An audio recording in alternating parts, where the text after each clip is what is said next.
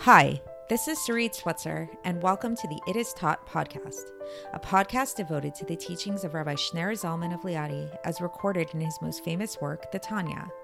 My hope for this show is to make these teachings accessible and relatable to the average person, regardless of prior Jewish education or affiliation.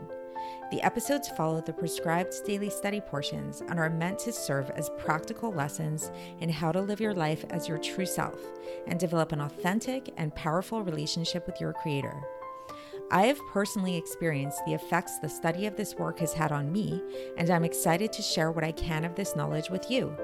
So please join me on this journey of learning, self growth, and connection with your source.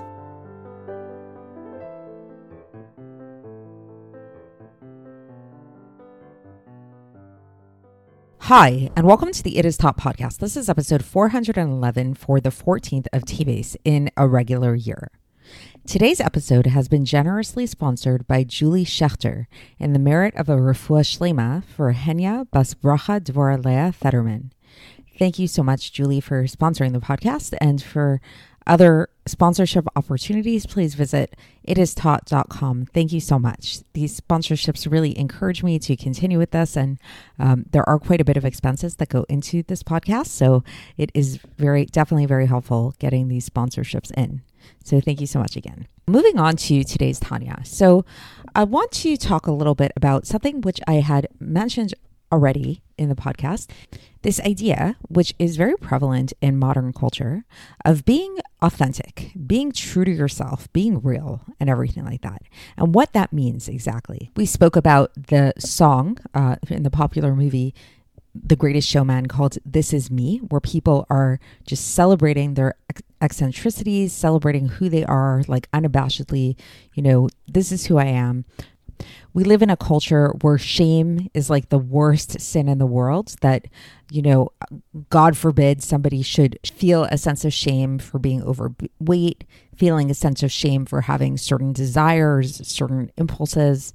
And not only should they not feel a sense of shame but like you know if this is how you're feeling on the inside then if you were to behave differently on the outside that would actually be hypocritical of you. And you know, then we'd be rock, walking around and we'd be surrounded by a bunch of hypocrites. Like, you know, uh, how do we know what to really believe? This person is acting like they're a nice person, but perhaps on the inside, they actually really hate me. Perhaps they're not as nice as they appear on the outside at all. Shouldn't they be authentic? Shouldn't they just show the world who they really are? If they have these negative emotions you know let the world see let the world see who you truly are. Don't don't pretend you know don't um, go through life feeling this sense of imposter syndrome.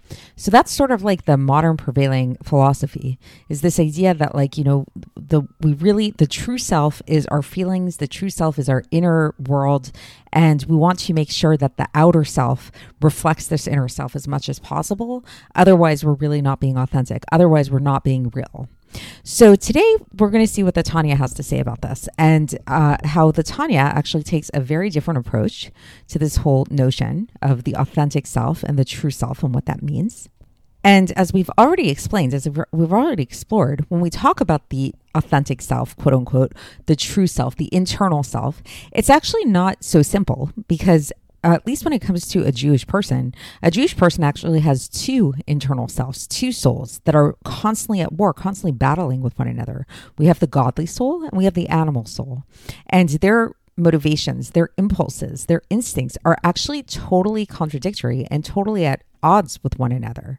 So when we say act like your true self, first of all, what does this mean? Which true self are we talking about? Are we talking about our animal self or are we talking about our godly self?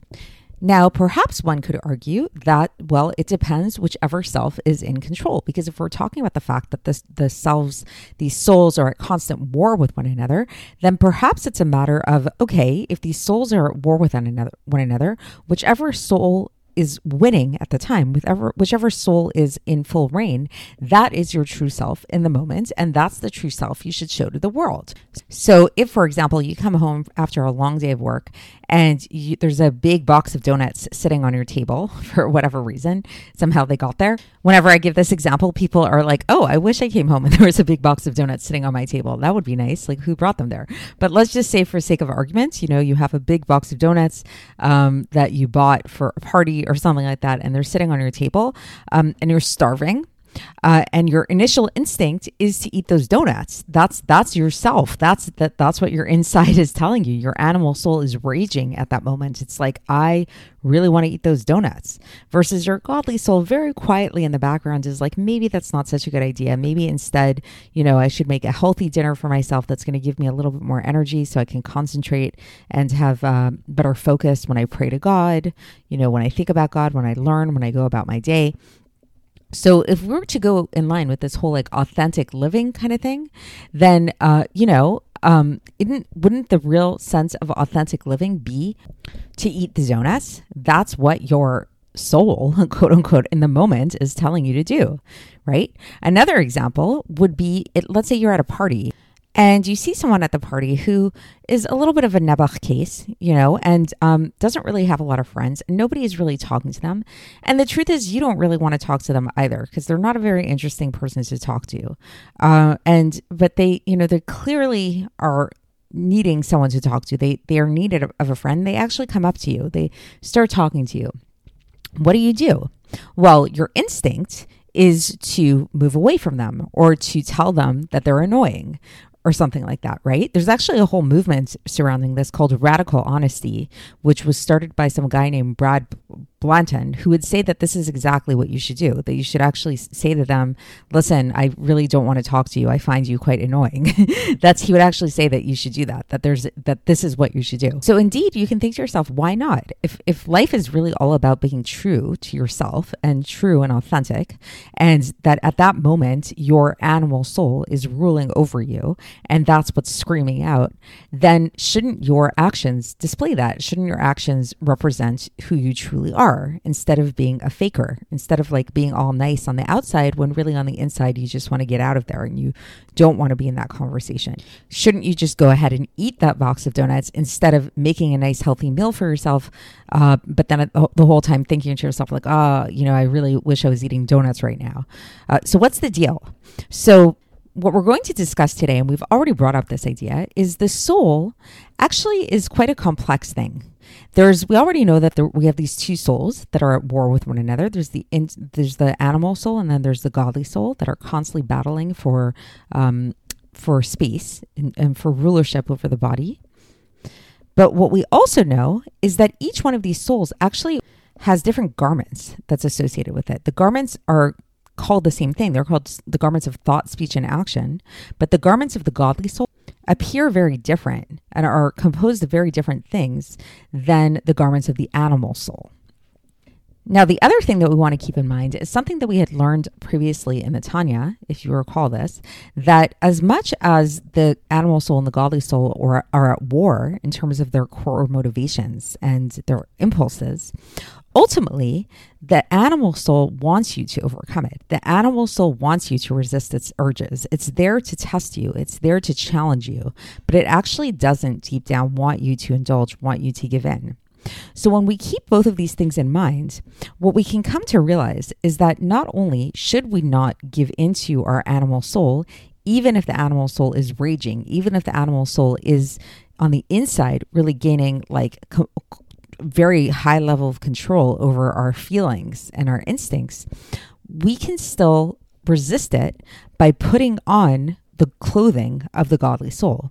So, yes, maybe we are being a fake on a certain level, quote unquote, but we're actually not because it's it's okay to wear garments of the godly soul, even if your internal soul, your internal soul attributes haven't quite caught up yet. And this state of being, of wearing garments of the godly soul, even if your insides are not fully aligned, is what it means to be a Beinoni, to be an intermediate person, which is what this book is really all about. This is what the book is catered to. The the Sefer Tanya is written, it's it's called the Sefer Shel Beinonim, the, the book of the Beinoni. It's all about how to achieve this level of wearing garments of the godly soul, even if your insides are not totally aligned. So when we recognize this, there's actually something very comforting about this, very light about this. There's like a load that's lifted off. Is that what the Rebbe is basically telling us is that we don't have to change our insides. We don't have to get to the point of becoming repulsed by donuts or not even being tempted by donuts or loving every single person at the party and naturally wanting to talk to everybody and all that kind of stuff. That's that's okay if our insides don't feel that way. But our behavior, we should still strive to have our behavior be in line. And in fact, something that we'll learn today is that when a person is living in this kind of state of existence where their behavior is is correct they're wearing the garments of the godly soul even if their insides aren't totally aligned there are certain auspicious times when their godly soul actually can rule in a in a more internal way where they can get a sense of love of God in a very strong way uh, which is something that usually a tzaddik can only have access to. But there are times that a Beinoni can have this as well namely during prayer or during saying the Shema the Kriya Shema which are times auspicious times to arouse the sense of love of God. Um, but the the difference between a Beinoni and a tzaddik is that for a Beinoni, this these emotions, these sensations don't last. After the person has stopped praying, they're back to the war, they're back to the battle. Versus in the case of a tzaddik, uh, it these emotions do last. They don't need to be praying in order to feel this way. So, with all of this being said, um, let's see how the Alter Rebbe explains all of this. And for context, we are beginning a new chapter today. It's chapter 12 of Likkutei Amarim. And if you've been following along the past few episodes, and please go back and review if you haven't already, we've already spoken about these two other categories, um, which are further subdivided into two subcategories each, namely the category of the tzaddik and the category of the rasha, the category of the righteous person and the category of the wicked person, and what those entail. So I'm not going to review all of that now. You can go back and listen to previous episodes to get the context for that. But today we're focusing on this other category, this category of the Beinoni, the category of the intermediate man. And this category of the intermediate person is somebody who the negativity within them never dominates over the small city. What's the small city? The small city is a reference to the body, as we as we spoke about. Remember that there's this battle of the two kings that's rule, trying to rule over the city. So that's the two souls that are trying to rule over the body. So, uh, so for a Beinoni, the the negativity never dominates over the body to the point that it brings the body to sin. So what this means in a more technical level is it never gets to the point that the the garments, the levushim of the animal soul, which are thought, speech, and action that come from the side of klipa, never gain full rulership over the person to bring the person into into a, a state of sin. And instead, what does rule over the person is the garments of the godly soul, uh, and they're the only ones that are actually like activating the body that are making the body like whenever the the, the person is uh, in plain english whenever the person is thinking or speaking or acting they're thinking or speaking or acting in a godly manner. And they never sin ever. Like the, their whole life they never sin. Uh, so we can never call them a rasha even for a moment. Because if you recall a rasha is somebody who even sins temporarily. Even if a person make does one sin and then they you know and then they're um and then they do tshuva and then they're back and they're and they're good. That moment that they were doing a sin, they're considered to be a rasha. So a Beinoni cannot be somebody who ever sins. So keeping this in mind, you know, if we're saying that like, you know, the the person's all their thoughts, all their speech, and all of their action is only and solely directed towards serving God. Why is this person not a tzaddik? It seems like a pretty high level, right? So this is because uh, when we're talking about the dominance that the godly soul has over the animal soul in a we're talking about their garments, their soul garments, their thought, speech, and action, the, the, the, external behaviors that they display. But when it comes to their insides, when it comes to the 10 aspects of the godly soul, um, they don't have soul rulership over, over the, the small city at least not at all times. Um, so sometimes they do, like uh, during Kriya Shema, as we mentioned. So when the person is saying Shema or when a person's praying, this is these are considered to be times of what, what's called mochin de gadlut, supernal intellect. So this is a time when there's like a great illumination in the higher worlds, which manifests as being a very auspicious time down here for us to pray and to connect to God. And at that time, because it's the Mochin de gadlut, it's this uh, supernal intellect intellect state, then this is a time when when a person has the ability to connect their chokhmah, bina, and das, their three intellectual faculties of the soul, these are the first primary faculties of the soul, to connect them to God and to really deepen their das, deepen their um, their attachment to the greatness of God to arouse a great feeling of love of God within them, a great love that's considered like a, a burning love in the right ventricle of their heart to connect with God, to cleave to God with Torah and mitzvahs out of love. Which is why is this connect? Why does this happen during Kriyashma and during prayer because this is what Kriya Shema, if you read the Kriya Shema, the words of the Shema, which come from the Torah, as well as the blessings of the Shema that come before it and that come after it, which come, which are rabbinical in origin and which serve the purpose of, uh, of, preparing a person to actually read the Shema. Um, these all have to do with arousing a sense of love of God. Um, so during these auspicious times, when a person is connected to God while they're saying Shema and they're arousing this and, and they're praying and they're arousing this love in the right ventricle of the heart, then the negativity that's found in the left ventricle of the heart becomes subdued and becomes nullified to the good. And the good kind of overpowers it and it spreads out from the right ventricle of the heart from the Chokhmah Bina Das, from the, the, the three intellectual faculties, um, and uh, connect with God. So during that time, basically the Beinoni is has this can have this experience that's similar to a tzaddik who lives in this state at all times, at all moments, where, as we described, their uh, their love of God, which is found in the right ventricle of the heart, pours over and subdues the negativity in the left ventricle of the heart. But the only difference is here now, when it comes to the Beinoni, after prayer, then the Mochin de Gadlus, the supernal intellect, leaves and it's not in this state of illumination anymore. Then the negativity comes back and it becomes once again aroused in the left ventricle of the heart. And the person once again feels these desires to, um, to be in the physical world and and and lusts after the desires of the physical world. So that's the end of the section for today. And so just to bring it all together, once again, uh, the basic difference between a Beinoni and between a Tzaddik and a Rasha is that for a Beinoni, there's like this interesting like contradiction seeming seeming contradiction going on on the one hand they're behaving properly comes to the garments of the soul, the thought, speech, and action of the soul, the godly soul has gained full rulership.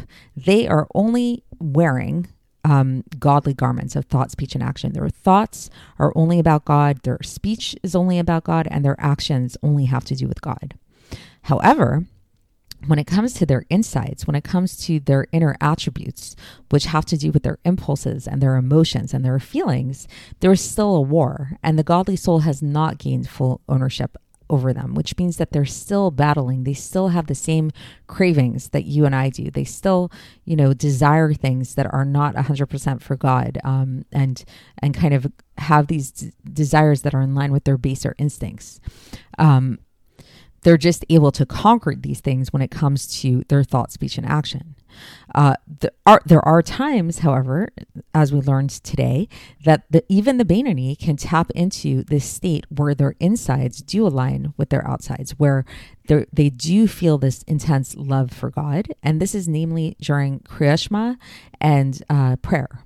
Why? Because during Kriyashma and prayer, then this is, there's an arousal that happens, there's an illumination that happens supernally, an illumination of the supernal mochin. What this means really, it's hard to to- totally grasp um, and picture, but but just to know that there is um, some type of illumination that happens, and the way that translates to us is it creates this auspicious time for us to connect to God through our intellects, and the intellects are the primary um, and, and, foremost attributes of the soul. So during those times, the Beinoni actually does have this potential to connect to God in a more internal way.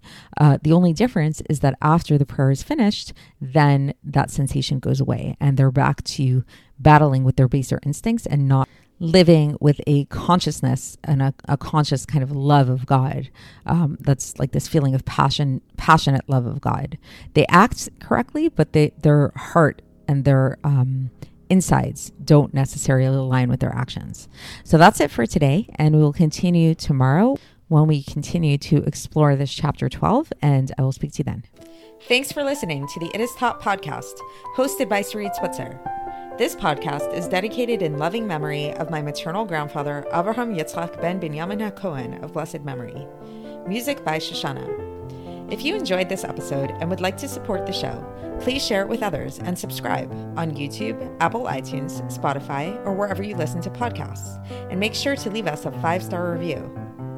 To find out more about the It Is Taught project, including more information on my soon to be published book, please visit our website, itistaught.com. To catch the latest from me, follow me on Facebook, Instagram, and Twitter. Looking forward to speaking with you tomorrow, and until then, have a great day.